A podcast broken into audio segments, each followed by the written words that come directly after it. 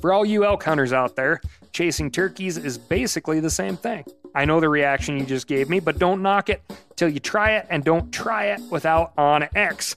The Hunt app will not only help you find new areas on public ground, but I use it to find out landowner info to get permission on private ground that I see birds on as well. OnX Hunt has a special offer for you. Use code CAL to receive 20% off your membership at onxmaps.com slash hunt and find more birds this spring.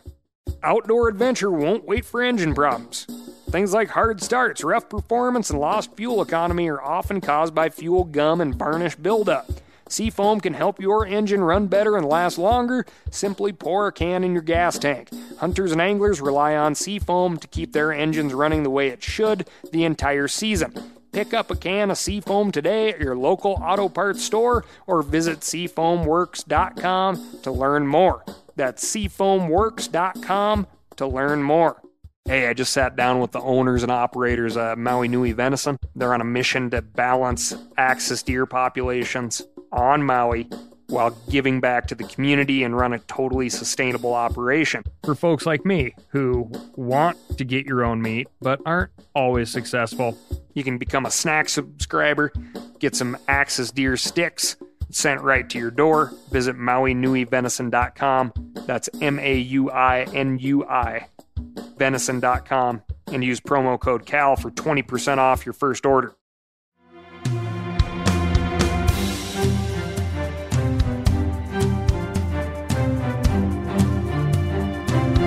From MeatEater's World News Headquarters in Bozeman, Montana, this is Cal's Week in Review with Ryan Cal Callahan. Now, here's Cal. If you play with your outdoor cat and feed that cat more meat, it is less likely to kill and far less likely to bring home its kill to you. A new study titled Provision of High Meat Content Food and Object Play Reduce Predation of Wild Animals by Domestic Cats, Felis catus, from the journal Current Biology, aimed at making, quote, positive contributions to cat husbandry, which sounds like something you would find in the bowels of the internet, but I assure you is not that person who wears a cat sweater every day of the year getting hitched. Is she cleaning the cat with her tongue? This is getting weird. So put those claws away. This is real, meaningful science in a real scientific journal, which had to be developed because people can't stand the thought of keeping their pee on everything murderous house cat in the house. This study found that households where high meat protein, grain free food, and households where 5 to 10 minutes of daily object play recorded decreases of 36% and 25%, respectively, in numbers of animals captured and brought home by cats. So, let's recap all we've learned on Cal's Week in Review about outdoor cats. Outdoor cats kill over 3 billion birds a year, over 5 billion small mammals and reptiles a year, and in order for people to take a little responsibility, right? That word that your folks or your friend or spouse used when you wanted the cat. You have to feed it, you have to pick up after it. That speech, you recall that? All you have to do to take responsibility for that cat is keep it inside. Or, slightly less effective, put an annoying, unattractive collar on the cat. Or, as of now, change the cat's diet and pay the cat a little more attention. It just occurred to me this talk is kind of similar to another talk a lot of kids get when they get to a certain age. You know, the most effective way to avoid all these unwanted or unplanned circumstances is abstinence.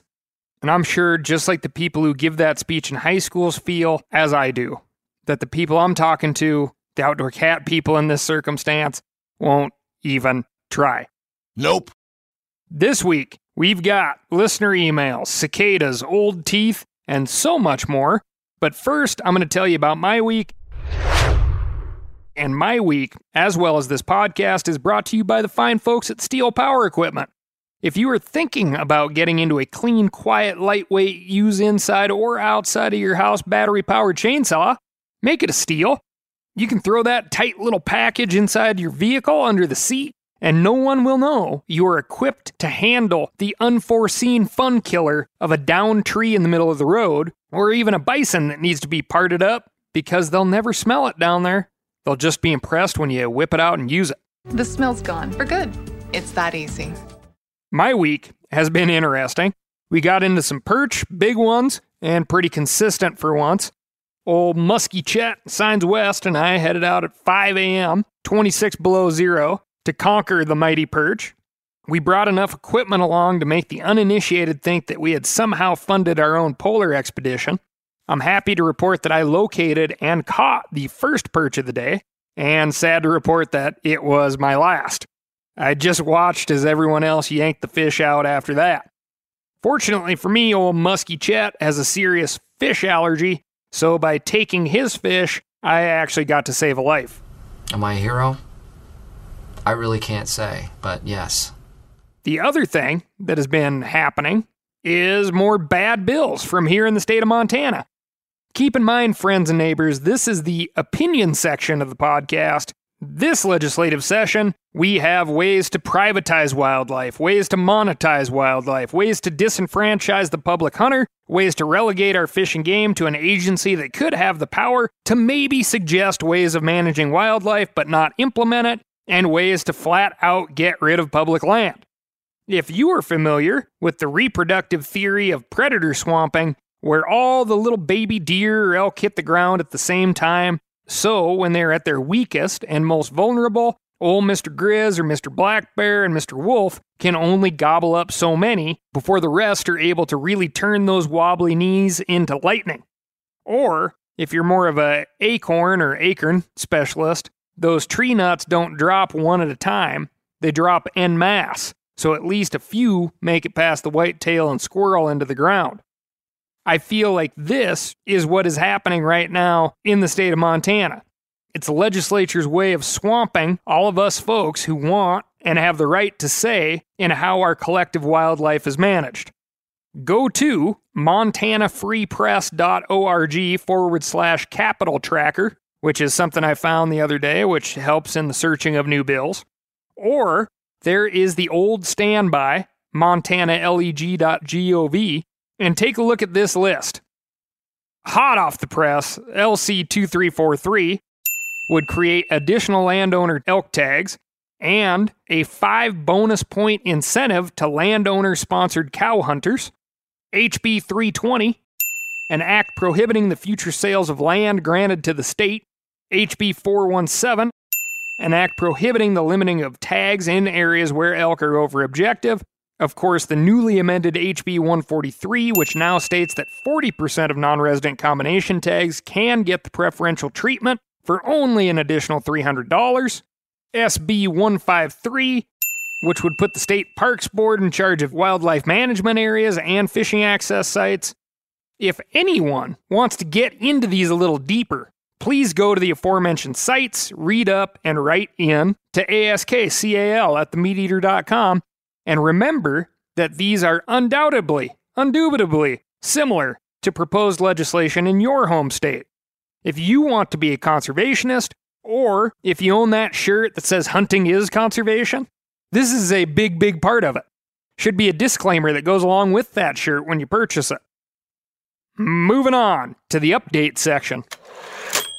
Those darn kids Boise State students admitted to dumping all those tasty birds in the dumpster behind the Fred Meyer in Garden City, Idaho. And this is what I have to say to you Quackitas. Cut duck breast fillets into pieces about the size of your finger, roll them in flour with salt, pepper, and chili powder, flash fry them at medium high temp in oil or fat. Do not overcook, drain, then pile that into some corn or flour tortillas with whatever fajita mixings you like.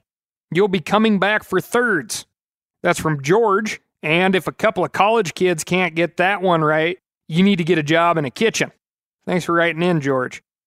Next up, you remember the Rome, New York fellow with the quote, makeshift grill that was accused of possibly cooking a domestic dog? Well, things are looking good for him. Cornell University, according to New York Utica 2, says it is 98% certain the meat is not domestic dog, but he's not out of the rough yet. Oh, don't bark at me for that one. Put those hackles down. If it is found to be a coyote, the case will be turned over to the State Department of Environmental Conservation. If it's determined to be a domestic animal, charges could be issued under agriculture and markets animal cruelty laws. In either case, I've determined this person will have the privilege of cooking possibly the most expensive meat in all of New York State. Coyote hunting season is open in New York until March 28th. I called New York Region 6 Environmental Law Enforcement, and they assured me that as long as the coyote was legally harvested, it is perfectly legal to cook and eat a coyote. In fact, the conservation officer I spoke with mentioned seeing a TV show filmed in New York where they ate a coyote. So, is this a case of discrimination? Another situation where those darn TV hosts get uh, special privilege? Or did this fella eat a dog? We'll stay on top of this one. If anyone knows this backyard griller in Rome, New York, let me know. Would love to hear his side of the story. I'm sure it's very short. Brett writes in A representative in my state of Oregon has introduced an extremely broad and short bill targeting the sale of fur in Oregon. Most relevant to our state's outdoor economy is that it would essentially ban the sale of flies and fly tying supplies that would include fur. Less people would have access to fishing, therefore, less money would go towards fishing licenses and conservation in this state. There is already a leather and taxidermy exemption, yet nothing related to the other myriad uses of fur. The bill is light on exemptions and broad in its target. Please ask folks to write and call Representative Rob Noss and let him know that this bill is a bad idea. After reading the bill in question, Oregon House Bill 2676, it states that businesses such as pawn shops and secondhand stores selling used fur and hides are exempt, as well as used fur and hides with the intended purpose of traditional use specifically for tribal members. So, if it were to pass, this bill seems impossible to enforce. I think you will still be able to get your fly tying materials, but your local fly shop may just need to add some additional used equipment to qualify as a secondhand shop. With a lot of the bum fly fishermen I know, a pawn shop version of a fly shop might actually be a really smart business model anyway. What are they fighting on? What? What are they fighting on? Louder! Aside from the fact that Oregon history has basically been that of fur trapping, it is important to note that the Oregon legislature temporarily prohibited beaver trapping from 1899 until 1919 enacted its first conservation measures in 1920, and established a relocation program in 1932. Another moratorium was placed on public beaver trapping from 1937 until 1951. It's important to note that that's public beaver trapping, meaning that no matter when or where we ban trapping, there's still a lot of trapping that goes on. All of this to say that beavers are very managed in the state of Oregon and have been for a long time. The fact that leather goods are exempt from this proposed legislation really makes you wonder who Representative Noss is trying to appease with this one. Fur is hairy leather. Or you could say leather is hairless fur. Either way, dead is dead and waste is waste. I'll guarantee the animal is far beyond caring if it gets turned into a boot or a toasty scarf, so let's use what we can. If you would like to weigh in on this issue, go to OregonLegislature.gov and contact your elected official. For all you elk hunters out there, chasing turkeys is basically the same thing. I know the reaction you just gave me, but don't knock it till you try it and don't try it without OnX. The Hunt app will not only help you find new areas on public ground, but I use it to find out landowner info to get permission on private ground that I see birds on as well. OnX Hunt has a special offer for you. Use code CAL to receive 20% off your membership at onxmaps.com slash hunt and find more birds this spring. We've all seen plenty of gadgets and fads come and go, but here's one product that stood the test of time. Seafoam Motor Treatment. Lots of hunters and anglers know that seafoam helps engines run better and last longer. It's really simple. When you pour it in your gas tank, Seafoam cleans harmful fuel deposits that cause engine problems. I'm talking common stuff like hard starts, rough engine performance, or lost fuel economy. Seafoam is an easy way to prevent or overcome these problems. Just pour a can in your gas tank and let it clean your fuel system. You probably know someone who has used a can of Seafoam to get their truck or boat going again. I guarantee you've listened to them because I use it you know, regularly. People everywhere rely on Seafoam to keep their trucks, boats, and small engines running the way they should the entire season. Help your engine run better and last longer. Pick up a can of Seafoam today at your local auto parts store or visit seafoamworks.com to learn more. Now, a lot of you guys are familiar with the old hunting tradition of eating, you know, some organ, the heart or a chunk of liver off the first animal you kill. I had that when I was a little kid, and it was a big deal. Organ meats were always prized by frontier people who knew the importance of getting a lot of different minerals and nutrients. And as often is the case, those guys were onto something. Because organs are among the most nutrient rich foods on the planet. And you can get the same benefits your ancestors craved via convenient daily capsules from Heart and Soil made exclusively from regeneratively raised, grass fed, and finished cattle. Heart and Soil's unique freeze drying process means all those important nutrients are trapped in, ensuring you experience every one of the benefits of nature's superfood in a clean, convenient, taste free capsule. Find out more at heartandsoil.co and make sure to use code MeatEater for 10% off your purchase. That's heartandsoil.co. Use the code MeatEater. Next up, hot ice. The Cal's Week in Review Ice Fishing Report. Massachusetts ice angler hauled out a 15 pound, 8 ounce brown trout, nearly 33 inches long, out of Stockbridge Bowl Lake. The state record is 19 pounds, 10 ounces. A New York ice angler hauled out a 45 and 3 quarter inch, 24.7 pound tiger muskie on Otisco Lake. According to For the Win, this tiger muskie is 3 pounds shy of the ice fishing tiger muskie world record, which coincidentally came from Otisco Lake back in 2009. Like the same place is what I'm saying. That fish weighed in at 27 pounds 5 ounces. A tiger muskie is a cross between a muskellunge and a northern pike. Tiger muskie are commonly stocked into lakes as a form of population control. They prefer soft fin fish like suckers, but will eat what's available, and being a hybrid, they don't typically reproduce. Both of these anglers used tip ups, which is the trapping equivalent of fishing.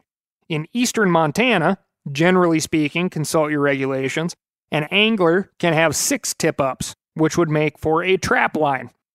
Unmanned baited lines are set below the ice when a fish pulls the line, it trips the flag, which signals the ice angler. I have come to realize that in the ice fishing world, there are a lot of ways to leave lines unattended and call it fishing.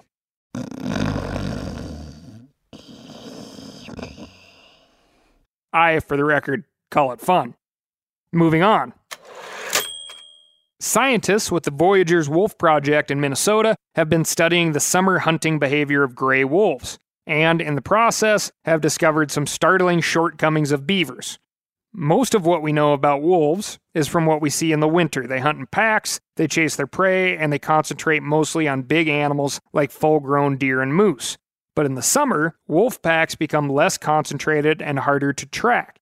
Using cameras, analysis of kill sites, and data from geolocation tags to find out more, they discovered that in the summer, wolves become solo ambush hunters. Instead of chasing down prey in a group, many of them park themselves very close to beaver dams, making sure they're downwind, and wait for an unlucky beaver to waddle by. To illustrate how vulnerable to ambush hunting beavers are, the scientists set up a life sized photorealistic cardboard cutout of a wolf a few feet away from an entrance to a beaver dam. The resulting video is priceless. The cardboard cutout may as well be a photo of a ball of mud for all the attention the beavers pay to it. Yep. Yep. Yep. Mm hmm. Right in front of the image of the wolf, the beavers chew tree trunks apart, drag branches back to the dam. They do not care. It almost seems like the beavers know the wolf photo is there and they're just trolling the scientists. They bump into the decoy, sniff all around it, drag branches by it. They knock the decoy askew in the process. According to the video, these are just busy beavers, not wary rodents. Now, to be fair, I think we'd need to see the same experiment done with a three dimensional wolf decoy.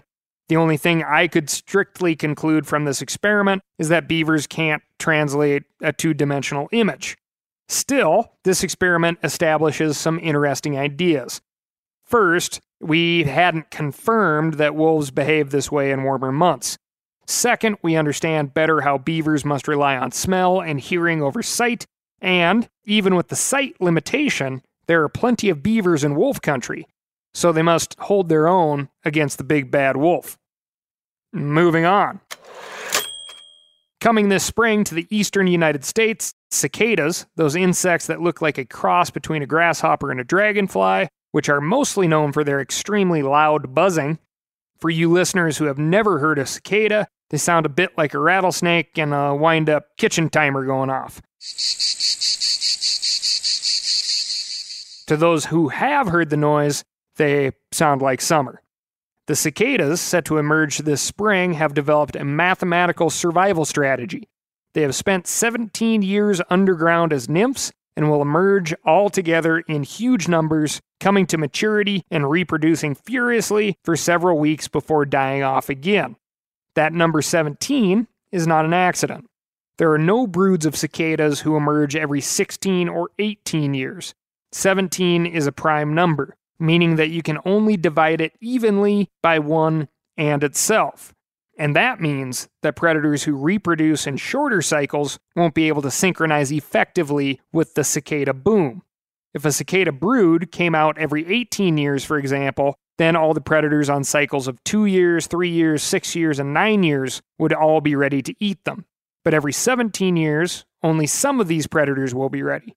A completely different group of predators from last boom, and so none of them are able to adapt to making cicadas a staple of their diet. You could think of this as a smart way that cicada hordes evolved using math. The other way to think about it is, again, predator swamping.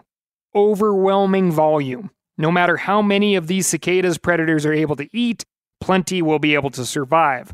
Lots of animals use this strategy. Japanese millipedes, for example, emerge on eight year cycles in such huge waves that they have brought the country's train system to a halt several times. That's a lot of millipedes, like enough to stop a train. Cicadas are sometimes mistakenly identified as locusts, an entirely separate kind of insect that also swarms in huge numbers. Although cicadas are less voracious eaters than locusts, if you have big gardening plans for this spring, it might be good to hold off until later in June. Once the mature cicadas have died and the new brood of nymphs are headed back underground for another 17 years. Cicada cycles are so well established in the US that distinct broods have been tracked since the 1890s, and this summer's boom will be from brood 10, also known as the Great Eastern Brood. We'll call it the GEB, yeah, you know me. Boo! The GEB is the biggest both by numbers and geographical distribution. The numbers are going to be big, like 1 billion insects per square mile big. And their mating call of a male cicada can reach 100 decibels, as loud as a motorcycle, or, for you Cal's Week in Review super fans, as loud as a Kenyan dendrohyrax. Remember that little critter? So, to my friends from New York to Georgia, from Delaware to Michigan, it might be a good idea to invest now in some quality earplugs.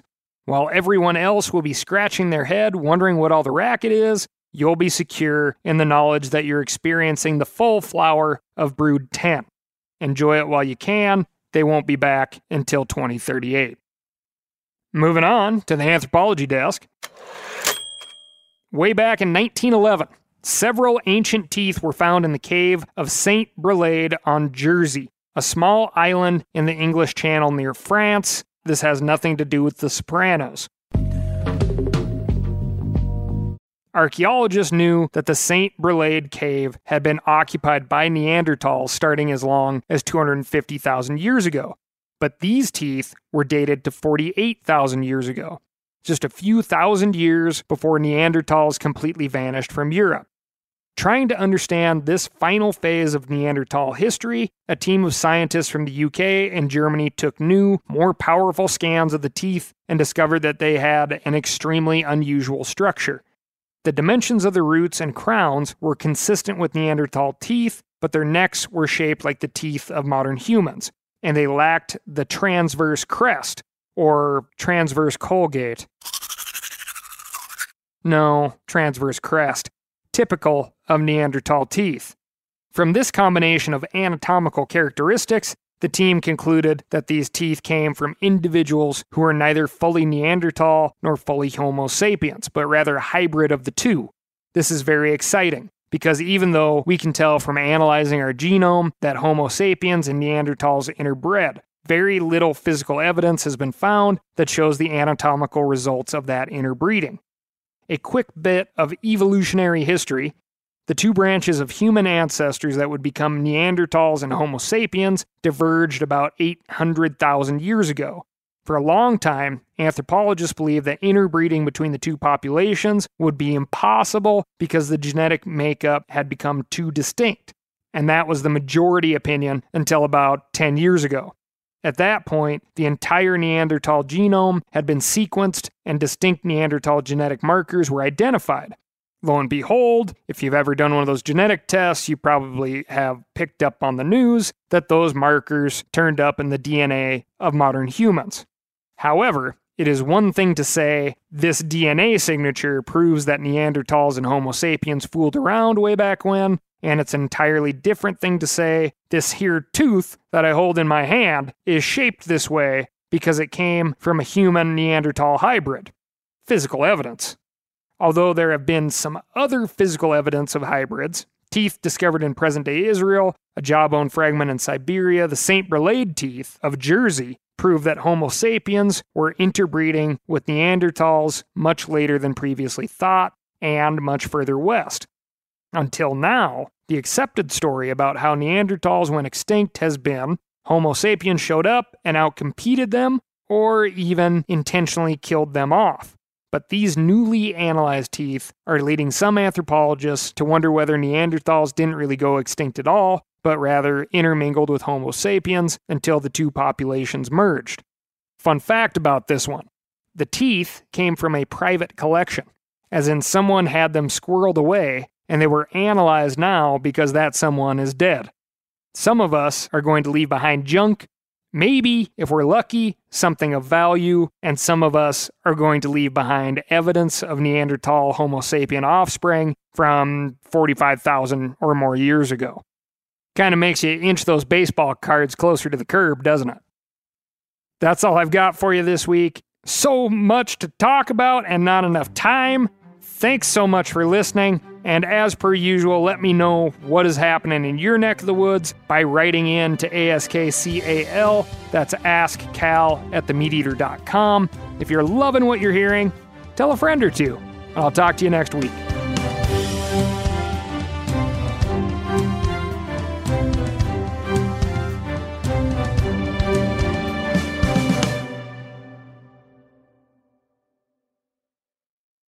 Outdoor adventure won't wait for engine problems. Things like hard starts, rough performance, and lost fuel economy are often caused by fuel gum and varnish buildup. Seafoam can help your engine run better and last longer. Simply pour a can in your gas tank. Hunters and anglers rely on Seafoam to keep their engines running the way it should the entire season. Pick up a can of Seafoam today at your local auto parts store or visit seafoamworks.com to learn more. That's seafoamworks.com to learn more. Hey, I just sat down with the owners and operators of Maui Nui Venison. They're on a mission to balance axis deer populations on Maui while giving back to the community and run a totally sustainable operation. For folks like me who want to get your own meat but aren't always successful, you can become a snack subscriber, get some Axis deer sticks sent right to your door. Visit MauiNuiVenison.com. That's M A U I N U I venison.com and use promo code CAL for 20% off your first order.